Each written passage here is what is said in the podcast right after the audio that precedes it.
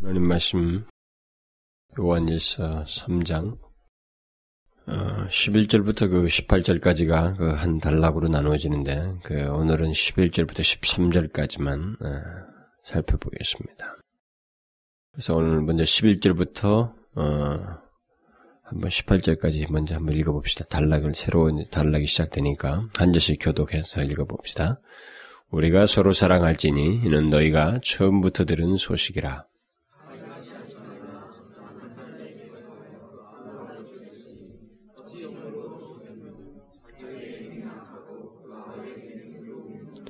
형제들아 세상이 너희를 미워하거든 이상히 여기지 말라.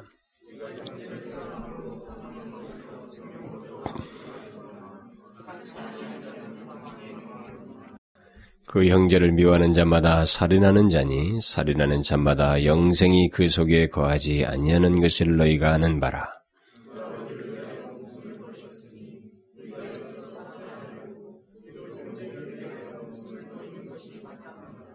누가 이 세상 재물을 가지고 형제의 궁핍함을 보고도 도와줄 마음을 막으면 하나님의 사랑이 어찌 그 속에 거할까 보냐.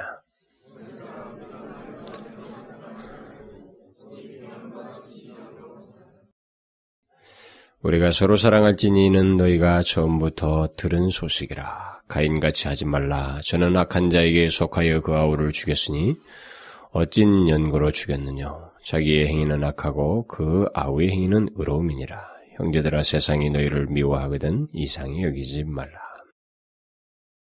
지난 시간에 우리는 그 지난번에 그 어, 2장 28절부터 그 3장 10절까지의 그 한 단락을 어, 통해서 그리스도인임을 나타내는 그 도덕적인 그 시험이 그 일종의 테스트가 아, 무엇이냐 했을 때 그것은 의로운 삶이다라는 것입니다. 의로운 삶이 있는, 있는 것을 따라서 그 사람이 그리스도인임을 나타내게 된다. 이제 오늘 본문부터 그 18절까지 해서 요한은 또 다른 하나의 그 시험에 대해서 그 테스트에 대해서 얘기하는데 그것은 사랑입니다. 이 사랑의 시험에 대해서 예, 적용적으로 말을 해줍니다. 이미 제가 여러분들도 이 3장을 시작하면서 말을 했습니다만 2장에 이미 한번 이 세 가지를 얘기했는데 다시 적용적으로 어, 반복해서 좀 설명을 하는 겁니다. 좀더 더 구체적이고 상당히 실질적이고 아주 우리가 피부에 더 강하게 와닿는 그런 내용들을 이렇게 다시 어, 나누어서 설명을 하고 있습니다. 어, 이미 이 장에서도 이 사랑에 대한 얘기를 할 때 말씀을 드렸습니다만 거기서도 그 참된 그리스도인임을 나타내는 시금석은 그 형제를 사랑하는 것이다 이렇게 말을 했습니다. 이게 참된 그리스도인을 나타내는 시금석이다라는 겁니다. 형제를 사랑하는 것이다. 그러니까 예수를 믿, 믿게 되어서 이 사람에게 형제를 사랑하는 성향이 생기지 않았다는 것은 그가 넌 크리스찬이라는 것을 강력하게 증거해 준다는 말이 되는 것입니다. 예, 이미 그런 얘기를 앞에서 얘기를 했어요. 이제 그것을 더욱 이제 적용성 있게 말하기 위해서 요한은 다시 여기서 어, 말을 하는데 그가 앞에서도 그 좀 앞달락에서 그런 표현을 썼습니다만 대조적인 표현을 써가지고 어, 강조해주고 있습니다. 아, 요한은 여기서 그 11절부터 그 18절에서 참된 그리스도님을 나타내는 그 표지로서 형제 사랑에 대해서 굉장히 농도 짓게 말을 해주고 있어요. 앞에서 말한 것보다 더 진하게, 더 강력하게 말을 해주고 있습니다. 그리고 상당히 적용점, 적용스럽게 아, 아, 말을 해주고 있어요. 그런데 이제 이런 사실을 말하기 위해서 어, 이 사도 요한이 요한일서에서 흔히 아주 빈번하게 쓰는 그런 하나의 그 뭡니까 어법이 대조법을 쓰는 거예요.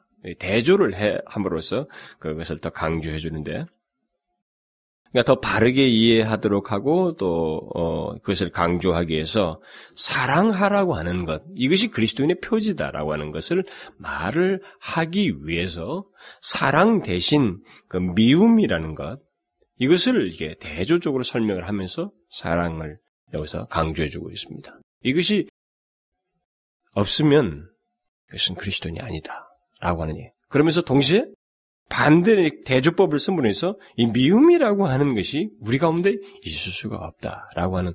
그러니까 한쪽 면만 말을 하면 우리는 미움이라는 것이 나에게 있어도 사랑이라고 하는 적극적인 어떤 모습이 있다는 것 때문에 우리는 내 자신을 쉽게 방치하고 이렇게 덮어둘 수도 있는데 이 대조법을 쓰므로 해서 두 가지를 동시에 생각하고 아 분명한 특징이 그리스도인이라고 하는 것을 나타내는 분명한 특징이 무엇인가를 여기서 정확하게 이제 배우게 되는 겁니다. 그런 식의 그 어, 이런 어법을 써서 이제 강조를 해주고 있는 겁니다. 먼저 요한은 이 11절에서 이 편지를 받는 그리스도인들에게 마땅히 있어야 할 사랑에 대해서 얘기를 하고 그러고 난 다음에 이제 그 12절과 13절에서는 미움을 본성으로 하는 그 세상을 가인의, 이 가인을 원형으로 들어서 설명을 합니다. 이 가인을 얘기하지만 결국 세상을 얘기하는 겁니다. 가인이 이 세상에 대한 한 원형으로 지금 제시되고 있습니다. 그 다음에 이제 14절부터 18절에서는 그 사랑을 본성으로 하는 그리스도와 그의 자녀들에 대해서 얘기를 합니다. 그러니까 미움을 본성으로 하는 가인, 음, 네, 가인, 이 세상을 얘기하고 사랑을 본성으로 하는 그리스도와 그의 자녀들 이것을 이제 이 단락에서 대조적으로 말을 해주고 있습니다. 먼저 어, 요한은 이 사랑이 하나님의 자녀들의 삶에 있어서 어, 두말할 것이 없는 아주 필수적인 것이다라고 하는 사실을 먼저 11절에서 말을 해주고 있어요. 우리가 서로 사랑할지니 이는 너희가 처음부터 들은 소식이라. 우리가 서로 사랑하는 것은 일시적으로 시도될 수 있는 어떤 것이 아니라는 것입니다. 이걸 잘 알아야 돼요. 우리는 기독교 공동체에 들어와 있는 많은 그리스도인들이 오늘날 이 서로 사랑하는 문제를 얘기할 때 이것은 상당히 일시적인 것으로 생각을 하려고 해요. 어떤 일시적인 행동, 어떤 뭐 행동들, 음? 그리고 설교를 듣고 그때 하는 어떤 반응들. 그게 아니고 이것은 하나님의 자녀들에게 반드시 있어야 하는 삶이라는 거죠. 우리가 뒤에 가서 이제 더 14절 이하에서 말할 때 상세하게 설명합니다. 그때 가서도 다시 반복적으로 강조를 하겠습니다만은 서로 사랑하는 것은 하나님의 자녀들에게 있어서 일종의 의무이고 동시에 자기의 존재의 본성이에요. 그렇게 지금 제시하고 있습니다. 뒤에 가서 그걸 얘기를 해요. 그러니까 자기 자신의 존재를 증명하는 내용이 된다는 것입니다. 누군가를 서로 사랑하는 것, 서로를 사랑하는 것. 예, 그리스도 안에서 말이죠. 요한은 앞에서 만일 우리가 서로 사랑하지 않는다면 우리는 하나님의 자녀가 아니라고 분명히 말했습니다. 그 10절에서도 그 형제를 사랑치 아니하는 자는 하나님께 속하지 아니하였다 그랬어요. 그러니까 하나님의 자녀들인 우리들은 서로 사랑할 것이다. 사랑할지니. 이것에 대해서는 어떤 다른 설명이 필요가 없습니다. 이것에 대해서는 사실 지나치게 낭만적으로 이런저런 그 예화를 들어서 이 얘기를 많이 한다고 그래서 그 사람에게 감동이 있게 나와서 그 다음에 그 감동 받고 일시적으로 하는 그런 성질의 것이 아닙니다. 이것은 서로 사랑한다라고 하는 이것이 그냥 피할 수 없이 내게서 아주 스며들어 내게 새겨진 하나의 중요한 본성이에요. 그리스도인에게 있어서. 서로 사랑하는 것이 없으면 그리스도인이 아닐 만큼 형제를 사랑하는 이 문제는 그리스도인의 존재에 있어서 결정적인 내용이라는 겁니다. 여러분 이것을 사도 요한이 이런 식으로 표현했을 때 이런 식의 표현을 쓴 사도 요한의 그 강한 이 어, 언변이 있잖아요. 이런 표현 이것을 우리가 그대로 받아들여야 됩니다. 이것을 우리식으로 자꾸 해석한다거나 예, 좀 쉽게 이것을 뭐라고 말합니까? 가볍게 우리가 받아들인다거나 이렇게 우회적으로 이렇게 이해하려고 해서는 안 됩니다. 만일 이것이 없으면 그리스도인이 아니라고 할 만큼 너무너무 중요한 본성이라는 겁니다. 그리스도인에게서. 이것이 그리스도인임을 나타내는 하나님의 자녀인 것을 증명하는 아주 중요한 시금석이다라는 겁니다. 형제를 사랑하는 이 문제에 대해서 여기서 그는 이는 너희가 처음부터 들었다. 들은 소식이다. 이렇게 말을 하면서 이미 예수님으로부터 얼마나 강조되었는지를 이미 시사했습니다. 앞에서도 우리가 그런 얘기를 다 했어요. 충분히 했는데 주님은 이 사실에 대해서 굉장히 그 강조를 많이 하셨고 실제 자기 자신의 삶을 보여줘서 가장 결정 결정적으로 십자가에서까지 그걸 보여주시죠. 근데 그 십자가를 앞에 두고 주님은 이 형제 사랑에 대해서 굉장히 강조를 하고 있습니다. 반복적으로 말씀하시죠. 새 계명을 너에게 주노니 서로 사랑하라.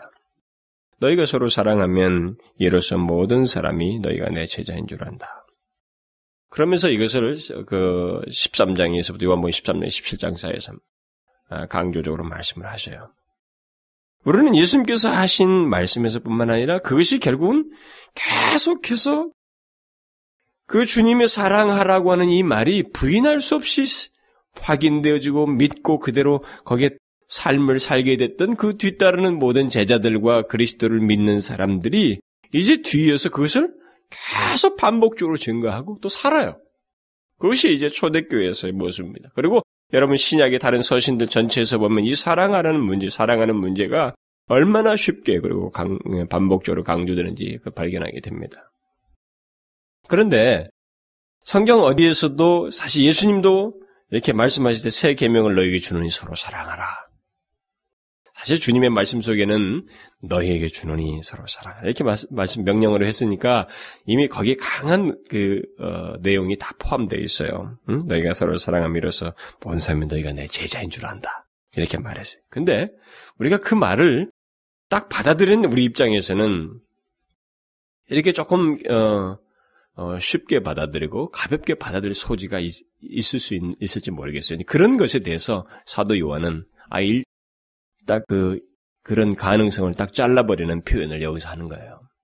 그래서 사도 요한만큼 이 부분에 대해서 아주 밀도 있게 강력하게 말한 사람이 없어요. 서로 사랑하는 문제에 대해서 여러분 성경을 다 읽어보시면 알아요. 사도 요한만큼 이렇게 강하게 말하는 사람이 없어요.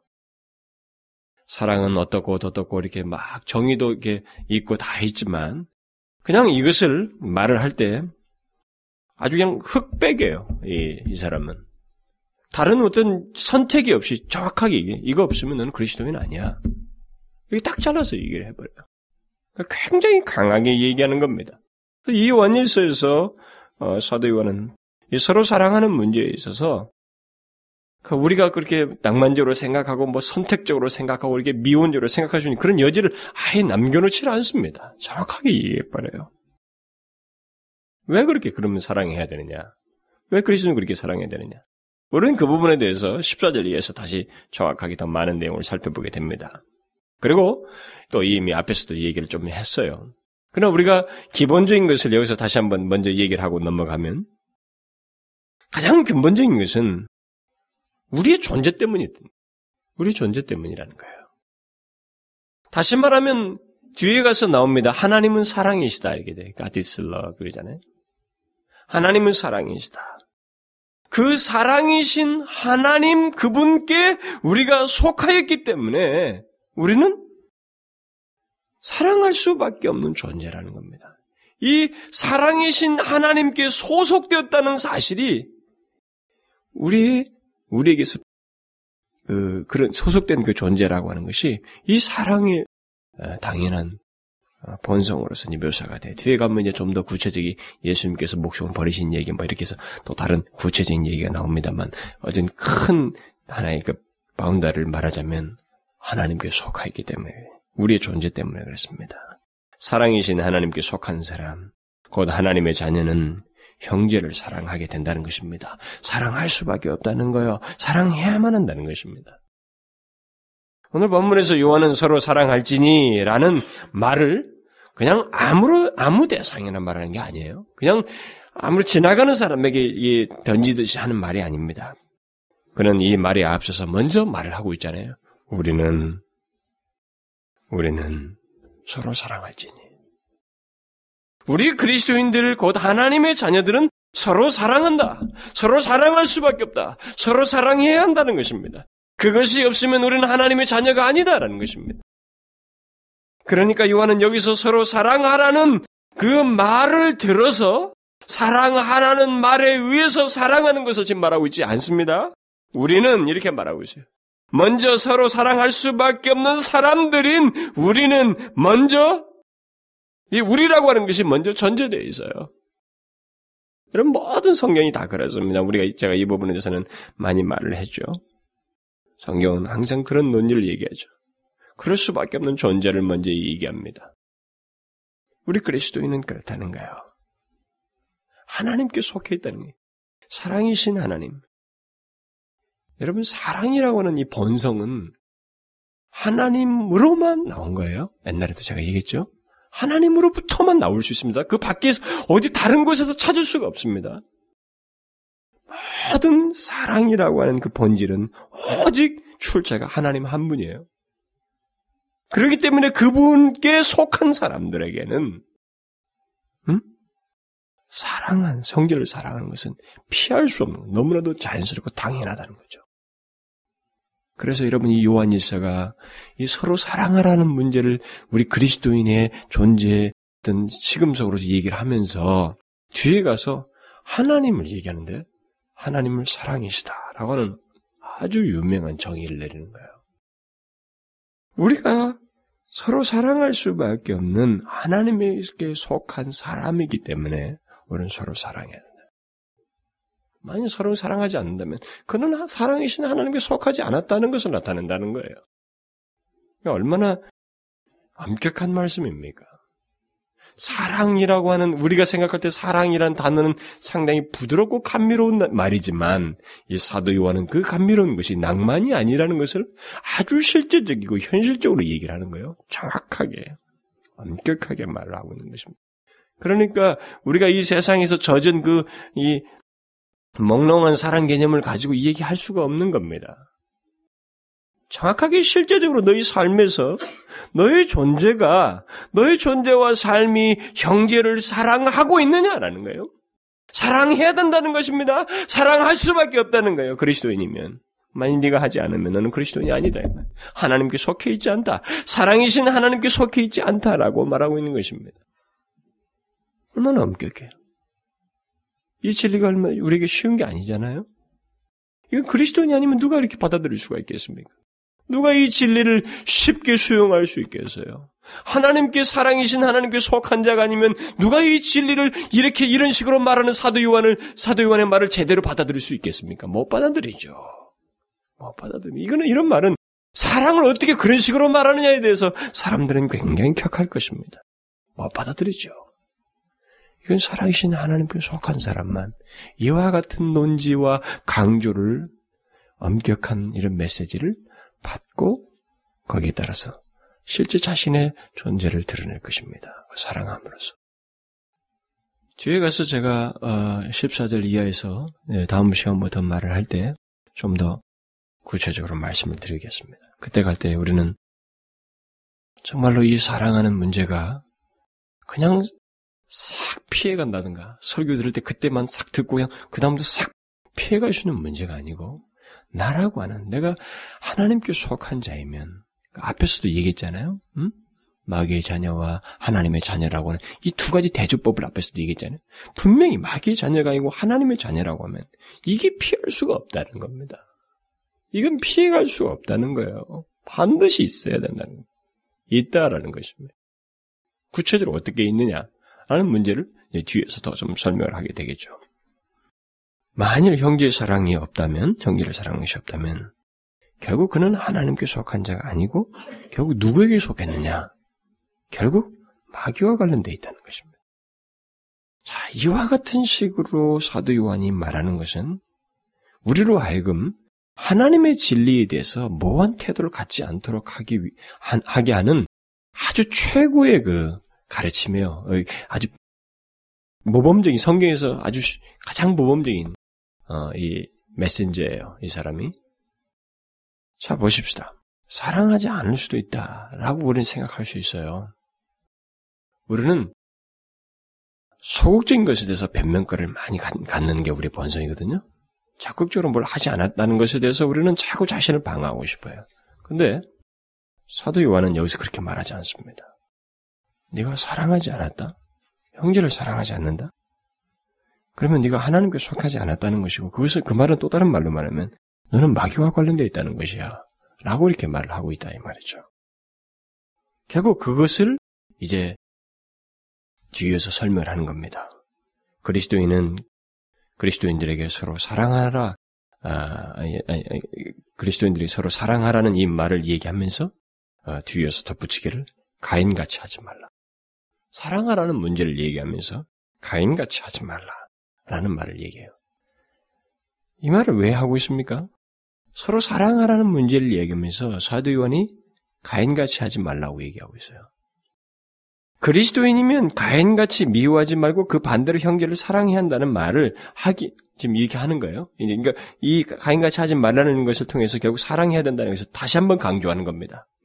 그런데 중요한 것은 제가 조금 전에 말한 것처럼 가인같이 한다면 사랑하지 않고 미워한다면 결국 그 사람은 가인같이 하는 것인데 이 가인같이 하는 것이 무엇이냐라고 했을 때 뒤에서 말하기를 가인같이 하지 말라. 저는 악한 자에게 속하여 마귀에게 속했다는 것입니다.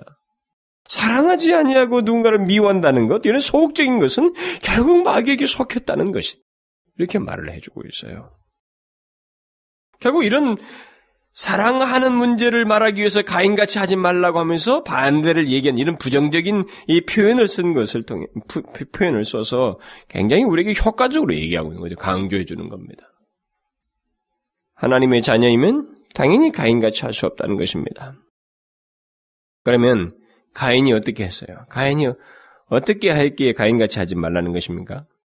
가인같이 하지 말라고 하는 것은 이, 이 말을 결국 구체적으로 무엇을 하지 말라는 것인가? 뭐 우리가 뭐 상식적으로 금방 아 미워하지 말라 이렇게 말을 사랑에 반대되는 것이 나왔으니까 예상할 수 있죠. 그러나 여러분 여기서 지금 11절부터 13절 사이에서 사도 요한은 단순히 가인이라고 하는 한 사람을 들지 않습니다. 결국 13절로 넘어가 보면 이게 이제 연결돼 있어요. 뭘로 연결되냐면 세상과 그리스도인으로 연결되습니다. 가인과 아벨의 문제를 가지고 세상과 그리스도인 문제로 연결시키고 있습니다.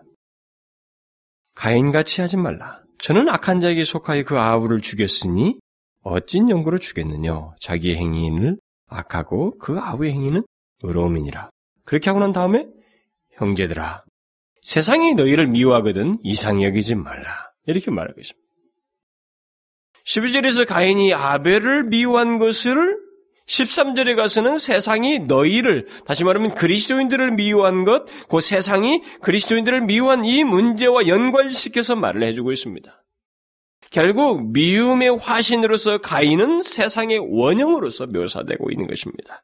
세상에 속한 자의 표본임을 말해주고 있어요. 그렇다면 가인같이 하지 말라는 말은 이런 말도 되는 겁니다. 세상과 같이 행하지 말라는 거예요. 세상에 속한 자와 같이 하지 말라는 말도 되는 것입니다. 우리는 여기서 요한이 전개하고 있는 논지를 잘 따라가야 됩니다. 요한은 그리스도인은 서로 사랑하는 자이다. 이 말을 달리 말하면 미움의 화신인 가인같이 하지 말아야 한다. 그런데 요한은 그 미움의 화신인 가인이 바로 이 세상이라고 말을 하면서 이 세상에 속한 자의 모습이라고 말을 해주고 있습니다. 결국 요한은 하나님의 자녀와 마귀의 자녀를 다시 대조시켜주고 있습니다.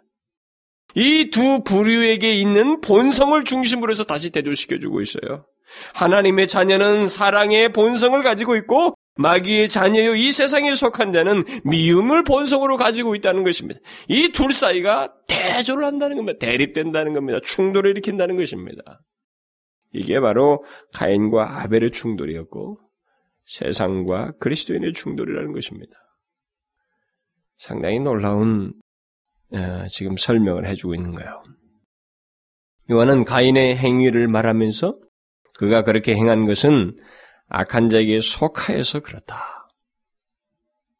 그러니까 가인의 미움과 증오는 그 악한 자 마귀에게서 유래하였다. 라는 사실을 덧붙여주고 있습니다. 그래서 사랑치 아니하는 것, 누군가 미워하는 것은 이렇게 소극적인 태도를 가지고 자기 자신을 그냥 두리뭉실 넘길 수 있는 것은 그 사람의 소속이 사랑치 아니하는 그 소속이 마귀에게 속했다는 것을 말하는 것이다. 이렇게 말을 해주고 있어요. 그러니까 사실 여러분 우리가 예수를 믿으면서도 많은 사람들이 자기 변명도 늘어놓고 궤변도 가지고 성경을 어떻게 보면 부분적인 진리들만 익숙하게 알고 성경에 나오는 뭐 축복받은 많은 믿음의 족장들에 대한 사례들, 성경의 위인들을 많이 알아놓고 사실 의외로 이런 진리들, 교리들에 대해서 너무 몰라요. 모르다 보니까 이런 진리를 통해서 우리 자신들이 좀 더 명확하게 진단되어야 되고 또 하나님을 섬기는 데 있어서 명확하고 진실하고 진지해야 된다고는 이 문제가 쏙 빠져 있어요. 얼마나 명확하게 얘기하고 있습니까? 사도요한은 이런 부분에 대해서 야, 네가 만약에 가인의 미움과 증오를 가지고 있다면 네가 사랑치 아니하고 그렇다면은 너는 마귀에게 속한 거야. 그런 너의 모든 것은 유래가 마귀이다. 이게 딱 잘라서 얘기하는 겁니다. 여러분 그리스도인의 본성은 사랑이라고 말합니다. 서로 사랑해야 한다고 요한은 말하고 있어요. 그러면서 그는 그 반대의 측면을 아주 인상 깊게 설명해 주는데 사랑과 반대되는 미움은 출처가 어디냐? 사랑은 오직 출처가 하나님이지만 미움과 이런 출처는 어디냐? 마귀라는 것입니다. 자, 여러분과 제가 어떤 사람이든 우리에게서 미움이라고 하는 것이 나오게 될 때 이 출처는 사랑, 이 마귀라는 거예요. 미움은 하나님과 상관이 없습니다. 결국 요한은 여기서 말하는 거예요. 그리스도인과 상관 있는 것은 사랑이지 미움이 아니다는 겁니다. 그래서 너희들은 가인과 같이 하지 말라. 이렇게 말을 하고 있습니다.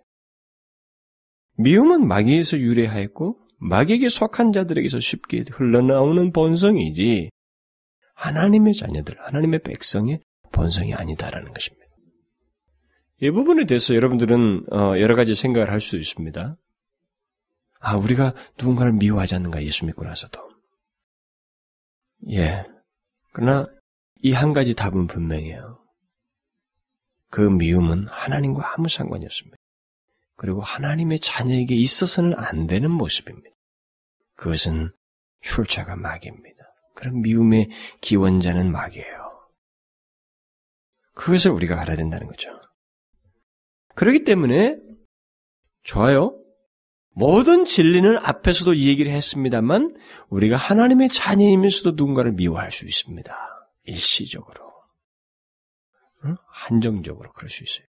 그러나 미움이 우리 안에 머물러 있고 미움을 우리가 항상 소유하고 있으면 그것은 우리가 사랑치 아니하고 있다는 것이거든요. 사도 요한의 논지를 따르면 그것은 그리스도인의 본성이 아니라는 겁니다. 그리스도인이 아니고 그건 마귀에게 기인돼 있으며 마귀에게 속하 있다는 것입니다. 우리는 이렇게 생각을 해야 돼요. 이런 식으로 그 미움이라고 하는 출처가 사단으로부터 왔다는 것에 대한 경각심을 가지고 이 미움에 대해서 경계하고 반대로 우리의 속성이 사랑해야 된다고 하는 것을 잊지 말아야 한다는 것입니다. 그래서 우리의 삶과 존재에 있어서는 이 형제를 사랑하는 것이 있어야 된다는 사실을 잊지 말아야 된다는 거예요. 왜 하나님의 백성들 사이에서 사랑 대신 미움이 더 꽃피운다? 이건 있을 수 없어요. 그건 우리끼리 현실 속에서 우리끼리 조성되어 주신 어떤 분위기는 있을 수 있지만 하나님에게 속한 사람의 본성은 아니라 이 말이에요. 그래서 요한은 현실은 너희들이 그렇게 뒤섞여 있을지 모르지만 정의를 분명히 해주는 거예요. 아니다라는 거죠. 그리스도인은 서로 사랑하는 자다. 형제를 사랑하는 자다. 그러나 가인같이 미워하는 것은 악한 자에게 속한 것이다. 결국 우리가 여기서 한 가지 발견하잖아요. 그 미움이 왜 사단에게 어, 기인했느냐? 어? 그, 그 출처가 사단이라고 말하냐면 우리가 예수님께서 사단을 뭐라고 말합니까? 어, 처음부터 살인한 자요. 그러잖아요. 그는 사실 미움이라는 단어보다는 주님께서 처음부터 미워하는 자요 이 말을 쓰지 않았어요. 사실 여기서 말할 때 미워하지 말라 이렇게 말을 했을 때는 가인이 아벨을 미워했다는 거거든요. 결국 살인까지 했지만 미워했다는 말을 먼저 지금 말을 하고 있어요. 근데 주님은 사단을 마귀를 정의하기를 그는 처음부터 살인한 자라고 그랬어요. 그럼 처음부터 미워하는 자라고 말하지 않고 있습니다. 이 말은 무슨 말이에요? 주님은 이 미움을 결국 살인으로 정의하시잖아요. 그러니까 그 살인을 품는 그 미움의 모든 출처가 결국 사단이다는 거예요. 그러니까 결국 우리가 살인이라고 하는 보편적인 생각, 우리가 민법상이나 형법상에서 말하는, 아니, 우리가 형법상에서 말하는 게 살인, 뭐 이게 인간, 인간법상에서 말하는 살인, 이런 살인을 생각하지만 주님은 처음부터 살인한 자요라고 말하면서 마귀가 결국 미움이라는 것을 시작하면서 끝내버린 존재가 아니고 그 미움을 통해서 결국 살인으로 반드시 그냥 연결된 고를 가지고 드러냈던 것처럼 그 미움이라는 것은 바로 살인을 포함한다. 네, 이 사실을 얘기하면서 그만큼 끔찍한 것이기 때문에 그 출처가 그토록 사악한 이 악한 자에게서부터 마귀에게서 나오는 것이기 때문에 그것을 그리스도인이 오래 품고 있다는 것, 그런 미움이 자신에게서 지속되고 있다는 것에 대해서 우리는 쉽게 허용할 수 없다는 거예요. 안 된다는 겁니다. 요한은. 그것은 그리스도인의 본성이 아니라는 거예요. 그건 마귀에게 속한 자의 본성이지. 우리는 그 반대라는 것입니다. 여러분, 우리는 미움이 살인, 살인이라는 것을 아, 정말 잘 그 예수님께서 그 산상순에도 말씀을 하셨지만은 그것을 실감해야 됩니다. 우리는 실감해야 돼요. 우리 잘 실감 안 합니다. 우리는 미움에 대해서 너무나도 흔하게 범하고 있기 때문에 사람들이 그 미움이 살인이라고 하시는 주님의 그 말씀의 정도를 잘 이해를 못해요. 제대로 안 받아들여집니다. 그것은 우리가 하나님의 진리 아직 밟고 있지 않고 또 그리스도인이라고 하는 그 존재를 바르게 이해하지 못하고 있고 그리스도인으로서 자신의 위치를 정확히 갖고 있지 않아서 그래요. 우리가 하나님의 진리에 밟고 그리스도인이라고 하나님께 속한 자라고 하는 분명한 이해와 확신이 있게 될 때 이 문제는 예수님께서 하셨던 말씀만큼 심각하고 중대하게 내게 다가옵니다. 무슨 말인지 아시겠어요? 미움이 살인이라고 하는 주님의 그, 그 말씀의 그 강도가 그대로 내게 전달될 수 있다 이 말이에요. 뭐가 잘못인지 잘 모르겠어요, 저는. 오늘날 교회 안에 있는 많은 사람들이 서로를 미워하면서도 교회 안에서도 얼마나 미워합니까? 나는 정말 말도 못하잖아요, 우리가요. 교회 안에는 수련회 가가지고 가끔 가면 수련회 가면 그동안에 서로 미웠던 사람들 서로 화해라고 막 시킨다고. 그런데 의외의 장면이 벌어져요. 의외의 장면이. 오랫동안 있는 사람들이 막 부둥켜 안고 우는 거예요. 근데 서로 화해를 하는데 5년, 10년 됐어요. 3년씩 됐어. 그 사람은 그러면서도 예의 갖추고 그냥 한 거예요. 계속 미워하면서. 우리가 왜 그렇게 제대로 이해를 하지 못하는지, 이게 설교자들이 많이 못 가래 그렇게 그것을 더 좀더 극적으로 설명 안 해줘서 그러는지, 나는 그렇지 않다고 맞아요. 그게 아닙니다. 우리가 주님이 하신 그 말씀 그대로를 받아들여야 되는데 그 말씀 그대로 안 받아들여요. 우리들이 대단히 불신앙적입니다. 우리가 사실 하나님의 말씀에 대한 태도부터가 굉장히 틀려먹었어요. 오늘날 많은 그리스도인들. 이 하나님의 말씀을 한 차례 걸러서 듣습니다. 내라고 하는 어떤 이 거, 걸림판을 스스로가 가지고 들어요. 한, 한 단계 탁 걸러가지고 한팍 꺾어서 들어요. 내 편리대로, 내 식대로 하는 거예요. 주님께서 야 미워하는 게 살인이야 이렇게 말했을 때 그 정도, 그 강도의 깊이를 그대로 우리가 아무 이유 없이 받아들여야 되는데 못 받아들여요. 만일 하나님께서 그런 걸 잊어버린 사람들 위해서 설교자를 통해서 좀 더 구체적으로 설명하게 해서 그걸 깨닫게 할 수 있을는지는 모르겠습니다. 그러나 여러분 설교자에 의존할 이유가 없어요. 주님의 말씀만으로도 충분히 그래야 됩니다. 그대로 알아야 돼. 우리 실감해야 됩니다. 이 부분을. 이것은 출처가 악한 자예요. 살인으로 내모는 미움을 시작으로 해서 살인으로 내모는 결국 미움이 살인인데 결국 살인이라고 하는 우리가 볼 때 너무 끔찍하게 여겨지는 그런 단계와 똑같은 성향을 드러내게 하는 것이거든요. 그게 누구냐? 처음부터 살인자인 마귀로부터 나오는 것인데 그것이 우리 가운데 머물리고 계속된다. 제가 어느 교회에서 수련회를 인도하는데 설교를 듣고 계속 자기 마음이 그냥 시간 시간 너무 죽겠다는 거예요. 계속 뭐가 아프다는 거예요. 그 아픈 게 도대체 뭐냐? 그러니까 자꾸 자기가 미워하는 어떤 사람, 오래된 도저히 용서 못할 것 같은 그 사람, 그게 자꾸 생각이 난다는 거예요. 아니, 그럼 그걸 해결해야지. 그걸 해결하지 않으면서 계속 아프다면 어떻게 하니? 그거 해결하라고 당신에게 이 마음에 부담이 됐는데, 해결을 못 하겠다는 거야. 너무 오래됐고, 도저히 용서 못 하겠다는 거야. 나는 그렇게 심각한 것도 못 봤어요. 제가 계속 권면을 했습니다. 두 번, 세 번 권면을 마지막에 안 듣길래 제가 아주 굉장히 뭐라 했어요. 강하게 말했어요. 그럼 설교도 듣지 마라 그랬어요. 그래서 제가 그랬어요. 또 다른 사람들이, 당신 같은 사람들이 당신의 그룹 안에 있느냐, 이거. 여러 있대요. 많이 있대. 그래서 제가, 하, 이 설교를 듣고도 저런 식으로 있는 걸 놔두고 가는 게 저한테는 마음내 아쉽더라고요. 그래서 제가 마지막에, 당신들 좀 제대로 자신들 좀 살펴서 좀 해결할 것 좀 해결하라. 죄를 좀 묻어두지 말고 회개해라. 서로 좀 화해를 하라고 제가 시간을 줬어요. 그런데 그 사이에 말이죠. 부둥켜 한곡 우는데 몇 그룹이에요. 몇. 남자가 남자끼리 청년부 청년부 부장이 청년의 임원이 부장을 향해 부장과 부장 집사하고 끌어안고 우는데요. 나중에 와서 저한테 얘기하더라고요.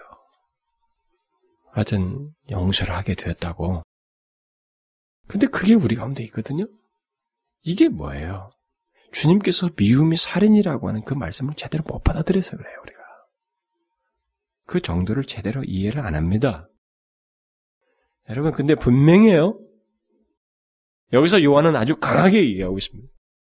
그것은 우리의 본성이 아니다는 겁니다. 우리가 미워하고 있으면 이 가인과 같이 하고 있으면 마귀에게 속한 것이지 하나님의 백성이 아니다. 하나님의 자녀가 아니다. 하나님의 자녀는 오히려 사랑하는 것이다라고 말하고 있습니다.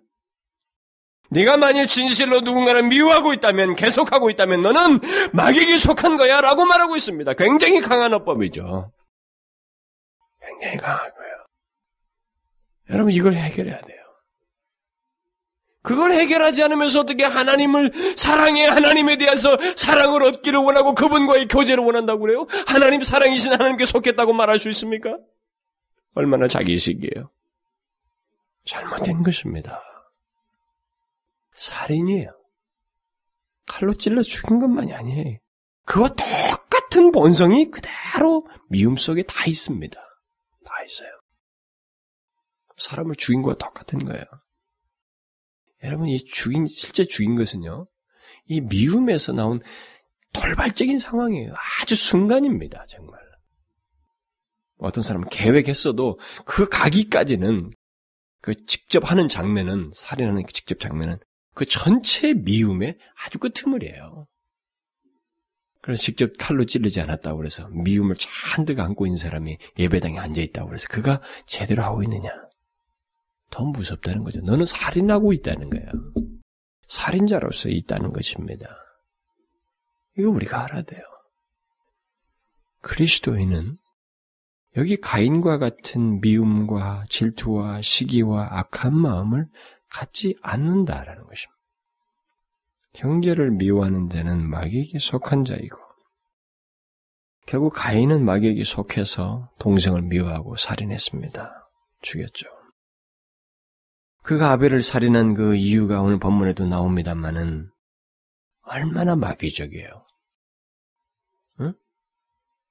완전히 마귀에게 속하 있는 사람들에게 있을 수 있는 그런 논법이잖아요. 가인의 미움과 질투와 살인이라는 이 행위가 결국 어떻게 있게 됐다고 지금 본문에서 묘사하고 있어요. 어찐 연구로 죽였느냐? 자기 행위는 악하고 그 아우의 행위는 의로움이니라.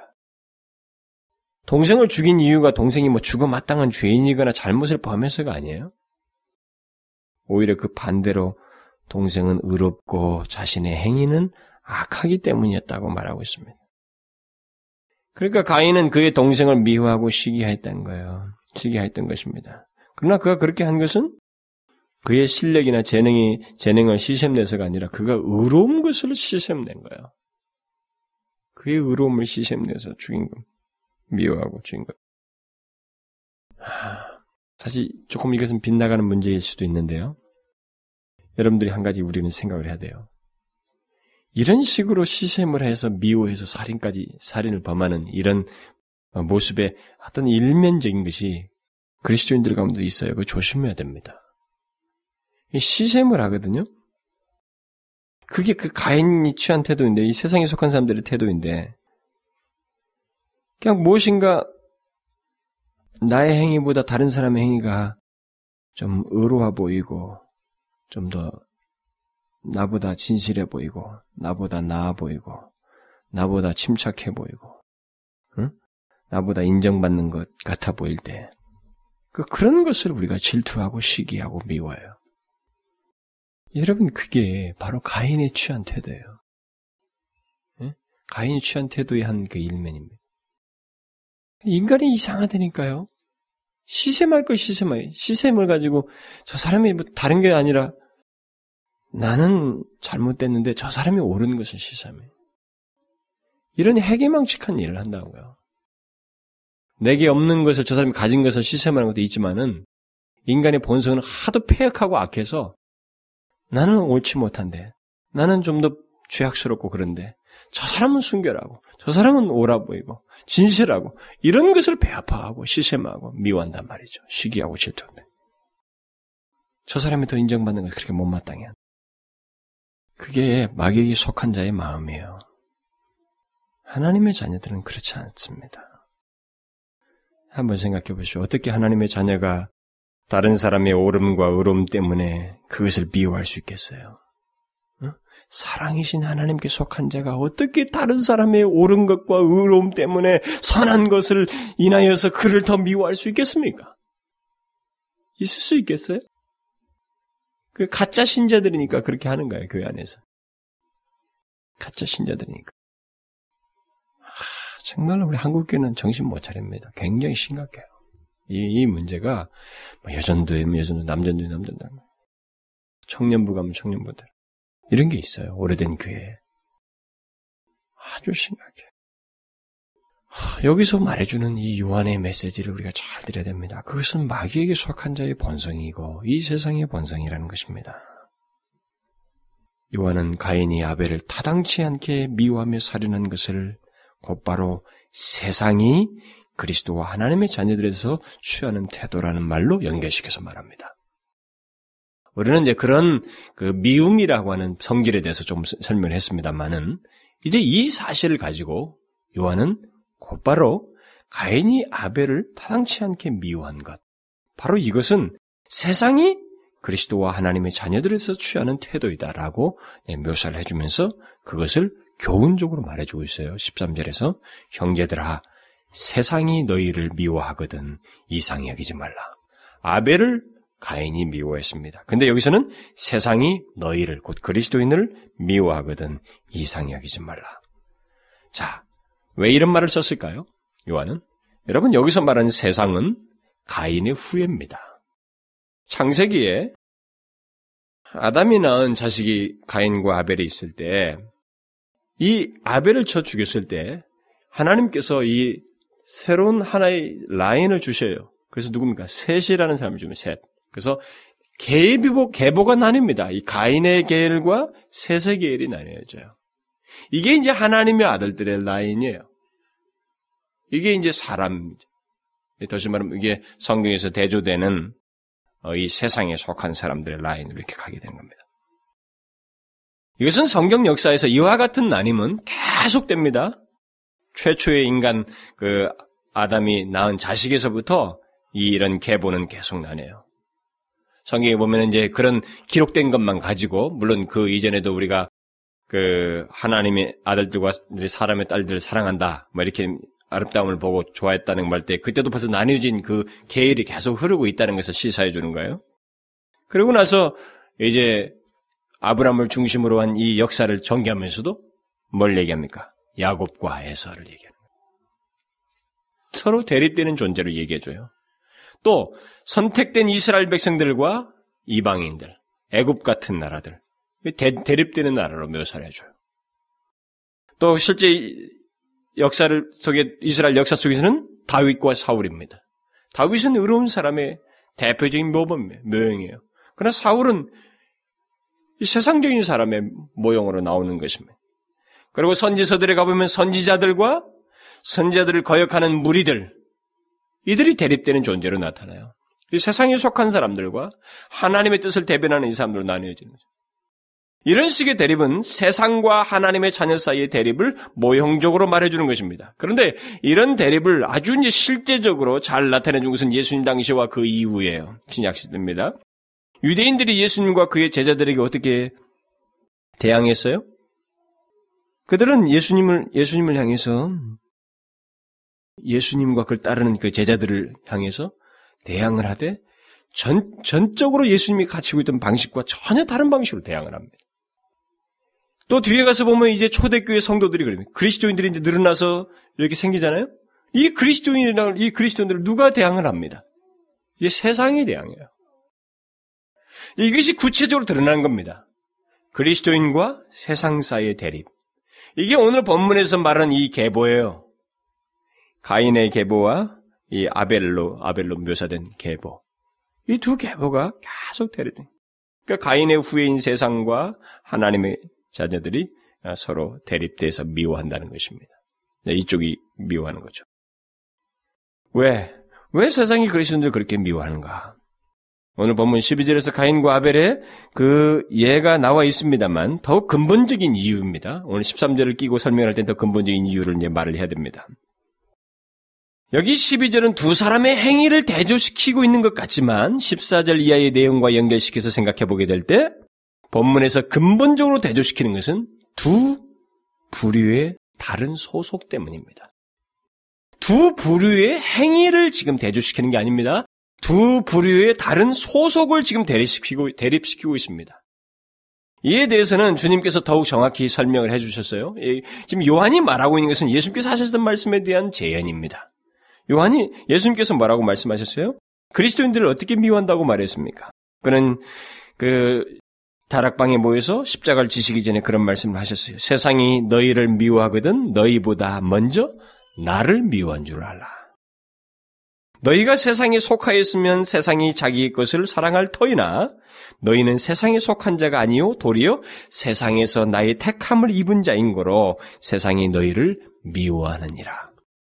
왜 그리스도인이 세상의 미움을 받는다고 말하고 있습니까? 주님은 바로 너희가 믿는 나 때문이다. 너희가 세상에서 나의 택함을 입었기 때문이다. 너희는 새로운 부류이기 때문에 그렇다. 한마디로 말해서 너희가 그리스도인이기 때문에 너희가 세상으로부터 미움을 받는다. 이렇게 말해주고 있습니다. 오늘 본문에서 가인과 아벨을 미워한, 가인이 아벨을 미워한 것은 단순히 어떤 행위, 하나의 행위 때문이라기보다는 더 궁극적인 이유가 있다는 것이죠. 그게 뭐예요? 세상이, 세상을 나타내는 가인이 하나님의 자녀를 나타내는 아벨을 미워한 것이라는 거예요. 그렇다면 세상이 그리스도인들을 미워한 이유는 한 가지밖에 없는 거예요. 그건 뭐예요? 소속이 다르다는 거예요. 그가 그리스도인이기 때문에 미워하는 겁니다. 그게 오직 한 가지 이유예요. 그가 하나님께 속한 자녀이기 때문에 미워하는 것입니다. 예수님의 말씀과 여기 요한의 논지는 결국 그겁니다. 세상이 너희들을 미워하는데 그 미워하는 유일한 이유는 한 가지다. 근본적인 이유는 그것은 너희가 그리스도인이기 때문이다. 여러분, 우리는 이 사실을 잘 이해하셔야 됩니다. 이 사실을 이해하지 못하면 우리가 이 세상에 자꾸 타협하려고 합니다. 성경은 이 부분에 대해서 분명히 말합니다. 너희가 그리스도인이라는 것을 증명하는 하나의 중요한 방법도 된다는 거예요, 그게. 세상은 너희를 미워한다는 겁니다. 왜? 너희가 그리스도인이기 때문에. 그게 유일하고 근본적인 이유이다. 만일 우리가 이 세상에서 그저 좋은 사람이기만 한다면 우리는 이 세상으로부터 미움을 받지 않습니다. 선한, 선한 사람이기만 하다면 우린 미움을 받지 않아요. 남들에게 좋은 일을 하고 그저 선한 사람, 좋은 사람일 때 사람들은 우리를 미워하기는 그냥 오히려 존경합니다. 그러나 우리가 그리스도인이라는 것을 알게 될 때, 선한 일을 하는 그 배우가 교회라는 것을 알게 될 때, 이 세상은 그것을 싫어요. 지금 그것을 얘기합니다. 선한 일을 하기 때문에 싫어하는 게 아니라 그리스도인이라는 사실 때문에 이 세상은 우리를 싫어요. 이것은 부인할 수가 없어요. 이것은 성경 전 역사가 증명해준 역사 속에서 증명된 예외 없는 사실입니다. 하나님께로서 났다는 것, 그 사람 속에 그리스도가 계시다는 것, 바로 이 유일한 사실 때문에 이 세상은 그 사람의 선한 모습을 나타냄에도 불구하고 싫어합니다. 그 사람에게 나름대로 장점이 있음에도 불구하고 비교적으로 이 사람보다 더 나음에도 불구하고 그 사람을 싫어해요. 미워하게 돼 있습니다. 주님은 세상이 너희를 미워하면 너희보다 사실 너희를 미워하기보다는 너희를 너희가 믿는 나를 미워하는 것이다. 너희 안에 있는 나를 미워하는 것이다. 그런 줄 알라. 여러분 이런 모습은 한 가족 안에서도 일어날 수 있죠. 한 가족 안에서 누가 선하고 착하다고 할 때는 다 식구가 다 좋아하죠. 그러나 착하지만 그 사람이 그리스도인이 되었다고 했을 때는 그 그리스도인이라는 것 때문에 그 사람에 대해서 이상한 반응을 한 가족임에도 나타내기 시작하는 겁니다. 미워하게 돼요. 그 사람은 이해를 못합니다. 자꾸 싫어하고 충돌을 일으킵니다. 분리 현상이 생겨요. 그래서 주님께서 내가 이 세상에 화평을 주러 온 줄로 생각하지 마라. 검을 주러 왔다. 그런데 집안의 원수가 너희 집안의 원수가 나온다. 그래서 집안의 원수는 너희 가족이다 이렇게 말을 하잖아요. 바로 그런 맥락인 거예요. 왜 그랬습니까? 왜? 왜 같은 가족인데도 왜 그래요? 이것은 같은 가족이지만 소속이 다르기 때문에 그래요. 이 소속이 다른 것 때문에 가인 때부터 계속 충돌을 일으켰고 이쪽에서 이쪽을 미워하게 되는 거예요. 그리스도인이 됨으로써 자기가 너무 다른 소속과 모습을 가지고 있기 때문에 세상은 그리스도인을 향해서 그렇게 반응하는 겁니다. 미워하는 거예요. 이것은요, 한 세대도 예외가 없었습니다. 인류 실초부터 계속된 얘기예요. 그러니까 여러분 이것을 잘 아셔, 아셔야 됩니다. 우리가 그것을 괜히 이것을 그냥 단순한 지식으로 받아들일 게 아니라 이게 사실이라는 거예요. 내가 진짜 그리스도인이면 이거 피할 수 없다는 겁니다. 나에게는. 내가 죽을 때까지 피할 수 없어요. 소속이 다르기 때문에 생기는 일이기 때문에 피할 수가 없습니다. 반드시 있게 되는 일이에요. 몸은 한 혈육이지만 영적으로 소속이 완전히 다르기 때문에 이 세상에 속한 자들은 하나님의 자녀들에 대해서 가인 같은 반응을 보이는 거예요. 마귀와 같은 반응을 보이는 것입니다. 미워해요. 그 사람. 그의 행실을 보면 시기하고 질투하는 것입니다. 아무런 이유도 없어요. 그렇게 특별한 이유도 없어요. 그냥 괜시리 그것이 이유가 되어서 미워하는 겁니다. 로이 존스 목사가 그 제가 그, 그 설교집을 그 사람 설교집 좀 읽다가 보니까 하나의 재미있는 그 한 예화가 나와 있어요. 자기가 그 사역을 하는 그 교회 안에 어떤 아주 참 존경받는 그 아름다운 그 커플을 자기가 주례를 섰답니다. 주례를 섰는데 도덕적으로 아주 존경할 만한 부부라고 그래요, 그 사람들이. 근데 이 부부의 결혼이 참 처음에 행복하게 어, 살았다는 거예요. 그런데 남편이 변화해서 먼저 변화해서 그리스도인이 되었다는 겁니다. 자, 주례를 쳤는데 그리스도인이 됐다는 말은 무슨 말이겠어요? 이건 영국 사람들이 하는 방법이에요. 교회를 다니는 걸 가지고 그들은 그리스도인이 됐다는 말을 하지 않습니다. 교회를 다니다가 그냥 회원을였다가 진짜 그 사람이 그리스도인이 됐다는 거예요. 회심해서 이제 그리스도인이 됐다는 그 얘기예요. 근데 그 남자는 그 다음부터 하나님에 관한 것에 대해서 깊은 즐거움을 갖기 시작했다는 겁니다. 그리고 교회의 그 모든 모임에 출석하기 시작하고 주일뿐만 아니라 주중에 저녁에서도 참석하고 모든 모임들을 항상 기다리면서 살더라는 겁니다. 모든 모임을 가고 싶어서 막 기다리면서 살았다는 거예요. 그 남자가. 그러던 어느 날입니다. 교회 모임에서 집으로 돌아왔을 때 어, 자기와 같이 교회를 다니고 있는 그러니까 결국 교회의 한 회원이요 아주 선하고 존경을 받을 만한 여인인 바로 자기 아내 자기와 교회도 여전히 같이 다니는 그 아내가 그에게 이렇게 말을 했다는 것입니다. 저는 계속해서 당신이 기도 모임에서 집으로 오는 것보다는 차라리 몸을 가누지 못할 정도로 술에 만취해서 오는 게 나을 것 같아요. 여러분 같이 교회 다니는 사람이에요. 어떻게 해서 이런 말을 할 수 있을까요? 왜 이런 말을 이런 말을 했을까? 로이존스 목사가 거기에 답을 합니다. 그 이유는 그녀가 자신의 남편을 다른 어떤 사람에게 현재 빼앗겼다고 느끼고 있기 때문입니다. 이게 얼마나 명답인 줄 알아요? 그리스도인 부부들 있잖아요. 연애하는 친구들, 누구든지 또 가족 안에서 아버지와 자식 사이 아주 친밀한 가족 관계, 또 부부, 이들 중에 누군가 하나가 예수를 제대로 믿기 시작하잖아요. 이 나머지가 한 아내이면 아내, 남편이면 남편, 또 가족이 부모이면 부모, 친, 동, 뭐 형제면 형제, 사랑하는 연인이면 연인, 이 사람이 이 사람을 빼앗겠다고 생각해요. 그래서 이, 이런 식의 반응을 하는 거죠. 미워하는 겁니다. 소속이 다르기 때문에 이런 일은 피할 수가 없는 거예요. 피할 수가 없어요. 여러분은 아무리 가족이라 할지라도 어떤 사람이 먼저 거듭나게 되면 그는 그때부터 다른 가족들과 대립하게 됩니다. 대립하게 되어 있어요. 결국 세상이 그리스도인들을 미워하는 것은 바로 그런 이유입니다. 다르기 때문에, 소속이 다르기 때문에. 아무런 이유가 없어요. 사실 다른 이유가 뭐있어 그들보다 더 선하려고 애를 쓰고 더 신경 쓰잖아요. 남들이 더 잘하려고. 우리는 말도 조심하려고 하죠. 그들에게 내가 마음에 눌린 것도 있지만 인내하잖아요. 그럼에도 불구하고 싫어요. 미워합니다.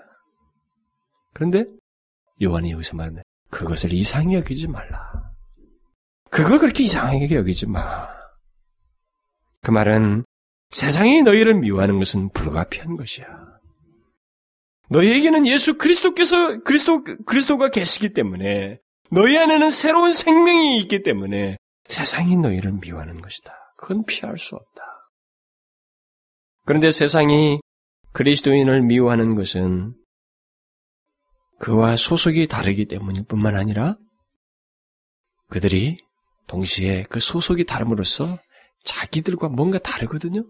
자기들과 뭔가 다르기 때문에 결국 싫어하고 미워하는 겁니다. 다르거든요. 그리스도인들에게는 자기들과는 그 뭔가 다른 근본적인 다른 무엇이 있, 다는 걸 그들이 압니다. 그걸 보여줘. 금방 느끼게 돼요. 그 느낍니다. 그게, 그게 그들에게는 싫은 거예요. 가인이 아벨을 미워하고 죽인 것은 바로 그런 이유입니다. 자기와 소속이 다르고 또 자기와 많은 부분에서 다른 겁니다. 아벨은 가인에게 아무 말도 하지 않았어요. 해코지를 하지 않았습니다. 가인 스스로 달아오른 겁니다. 그 다르다는 것에 대해서 그 스스로가 못 이겨서 미워하고 질투하고 시기해서 죽인 겁니다. 그게 세상이 그리스도인들 향해서 취하는 태도이고 반응이에요. 우리가 뭐 했나요? 세상이 그렇게 반응하는 겁니다. 그리스도를 알지 못하는 사람이 그리스도를 믿는 사람을 향해서 그렇게 반응하는 겁니다. 세상은 그리스도인들이 여러 가지 다를 뿐만 아니라 그들을 통해서 자기가 다르다는 걸 볼 때 일종의 정죄감을 느끼는 거예요.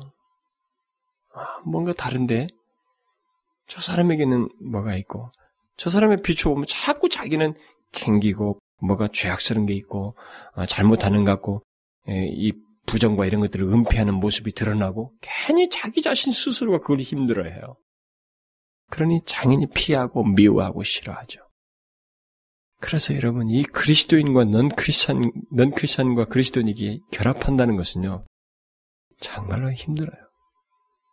불가능해. 정말 기적이 아닌 한 불가능해.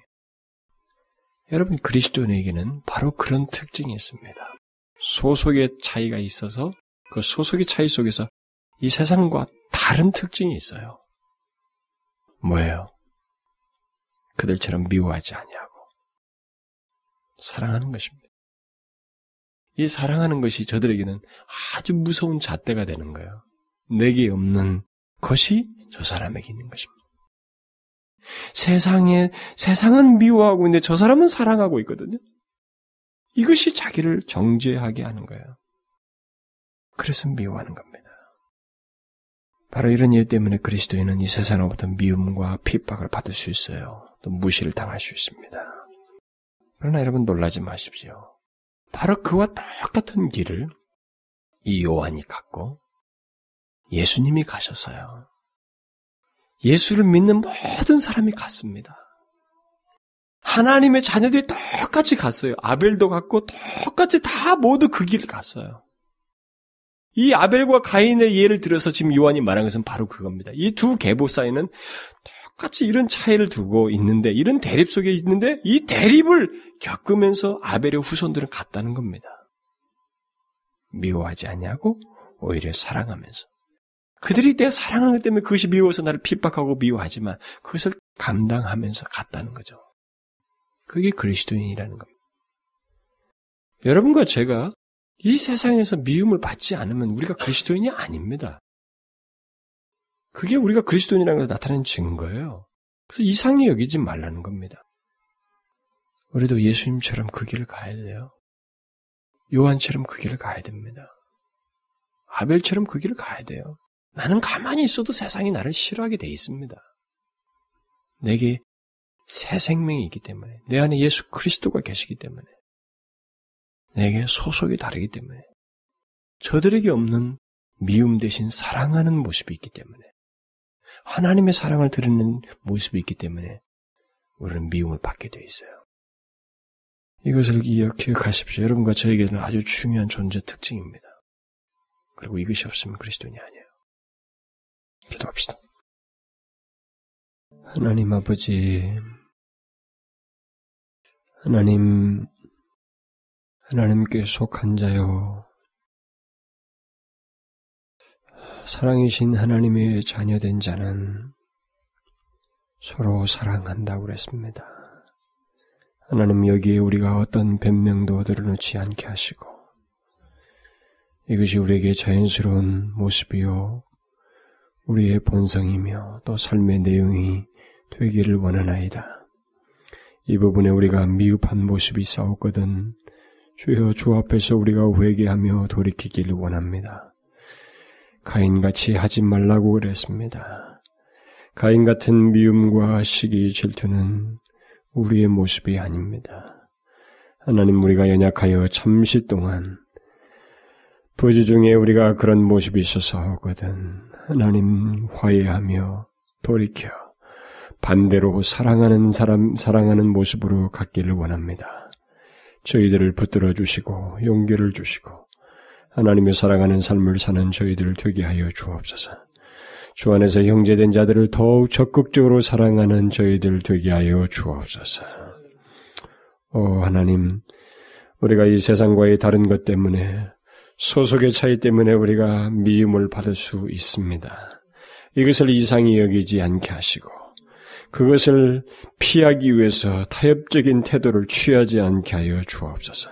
당연하게 여기며 예수님이 가셨고 앞선 믿음의 선배들이 갔던 주를 믿는 모든 사람들이 갔던 그 길을 우리 또한 예외 없이 가게 하여 주옵소서. 예수 그리스도의 이름으로 기도하옵나이다. 아멘.